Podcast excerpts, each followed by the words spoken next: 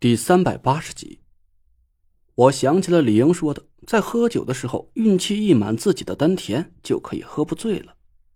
我暗暗调动气息，丹田里几乎要睡着了的凤鸟这才慢慢的旋转起来，一股冷冽的水星之气遍布了我的全身。我把酒杯端起来伸到嘴边，突然愣了一下。以前我闻到酒味的时候都会感觉到那股刺鼻的味道让我很难受，胃里就会忍不住一阵的抽抽。可我今天却觉得手里的那杯酒竟然感觉味道很香，根本就没有了令人反胃的感觉。我奇怪地把酒放在鼻子下使劲闻了闻，又试着慢慢地抿了一口。咦，一股带着辛辣的香气缓缓流进了我的嗓子眼儿，和我身体里的水形之气混合在一起，我只感觉到嘴里泛起一股甘甜清冽的感觉，除此之外竟然就没有其他感觉了，就好像我喝的是一杯很淡很淡的糖水一样。我简直就怀疑田慧文不是买了一瓶饮料上来吧。结果我提起酒瓶子看了一眼，嚯，这上面写的清清楚楚的一行字，酒精度 72， 这简直就是医用酒精的度数嘛。要是在今天之前我只是看一眼这个酒精度就会醉倒了，哪还敢喝呀。郭永哲咧了咧嘴说，行了陈子，你能来看哥们一眼呢，就算是有心了。我也知道你的酒量，陪我说说话就得了，你就别喝了。我转了转眼珠子，对郭永哲嘿嘿一笑。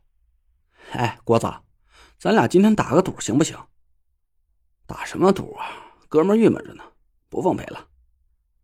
郭永哲有气无力的摆摆手，我朝他笑了笑说，这么着吧，今天呢这天儿我照陪你聊不误，酒啊咱俩是一边喝一边聊，你喝一个我也喝一个，我要是先趴下我就什么也不劝你了，我就给你当一树洞，你聊痛快了我就回家睡觉去。要是你先趴下，切，你说什么呢，你喝一个我喝俩也是你先趴下呀。郭永哲白了我一眼，我神秘的笑了笑，嘿嘿，那可不一定，咱俩喝着瞧，你不反对我就当你答应了啊，你刚喝了一个我补上。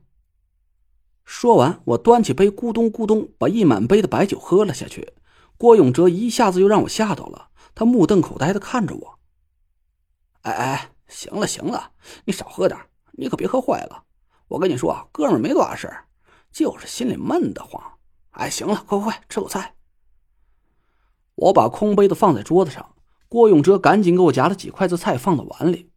我咂了咂嘴，竟然一点没感觉到高度白酒那种辛辣的酒劲儿。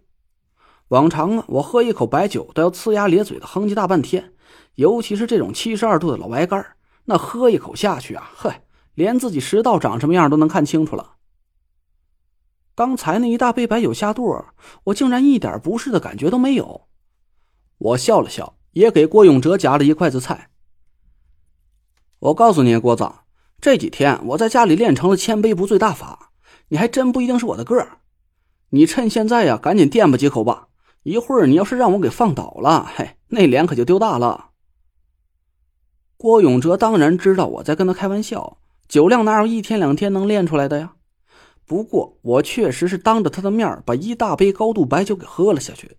郭永哲挠着后脑勺是一劲儿的摇头，简直不敢相信他看到的情景。嘿，你这还真够神奇的还。照平时这一杯酒下去，你不醉8回我都输。这酒量还真是见长了，得，听你的，我吃几口。郭永哲倒是听人劝，我也算放下了心。我们俩一边吃着菜一边聊起了天儿。郭永哲重重的叹了口气，哎呀，哥们儿也不怕你笑话，是我就是看上那小寡妇了，他人不错，对哥们儿啊那真是没什么可挑的。妈的，郑英明那几个王八蛋生生把他给毁了。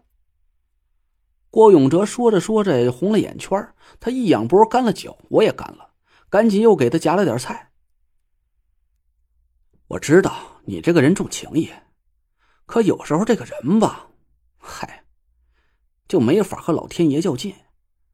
我说句你不乐意听的，这都是命，谁也干不过命去，命里该找你俩就有缘无分，这谁也改不了，你也别太伤心了。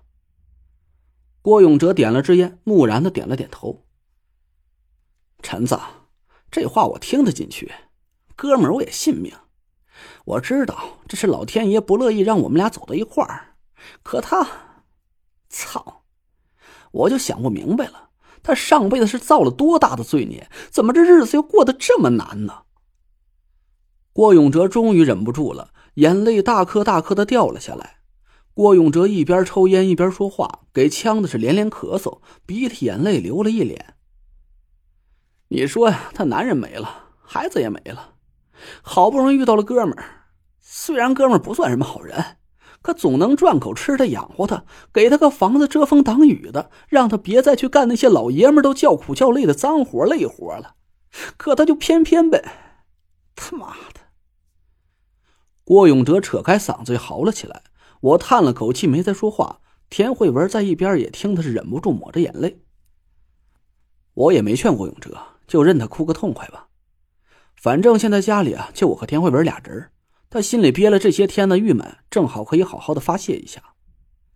想起了那个身世可怜到让人心碎的张雪飞，我心里是有点暗暗的恨师傅。我知道师傅都是为了我好，他故意让张雪飞遭受更多不幸，就是为了用冲天的怨气让他化煞，进而杀掉了郑英明那几个人，故意把天谴引到他身上。可张雪飞实在是有点太可怜了，我一想到他身穿红衣对着镜子上吊的那一幕，我就忍不住鼻尖发酸，也低头擦了擦泪水。哭了足足有几分钟，郭永哲这才长出了一口闷气，端起了杯子和我碰了一下。行了，聊也聊了，哭也哭了，我这么个大老爷们儿还能找棵歪脖子树上吊去怎么的？陈子呀，这个酒算是哥们谢你了，你和弟妹能过来看我，这朋友咱算交铁了，干！这已经是第三杯了，3杯就是整整一瓶。我以前呢从来没喝过这么多白酒，而且度数还是这么高的。李莹教给我这个办法确实是管用。我把酒喝干了，暗暗流转了一下丹田里的气息，那种感觉竟然就像是喝了一瓶矿泉水差不多。我心下暗喜啊，心想这回我以后再也不怕任何酒局了。虽然我不知道自己到底能喝多少酒，但看郭永哲这模样啊，我今天肯定是探不出我自己的底儿了。因为郭永哲已经翻着白眼趴在桌子上了，含糊不清的打着酒嗝。陈子，你小子行啊，还真练出来那个什么千杯不醉大法了，哥们儿服了。我笑着拍着他说，行啊，是爷们咱就一口唾沫一个钉，刚才咱说好的，我赢了你就什么都得听我的。我听哥们儿知道想说什么，打明儿起啊我就好。郭永哲一脑袋歪在桌子上，瞬间就鼾声震天。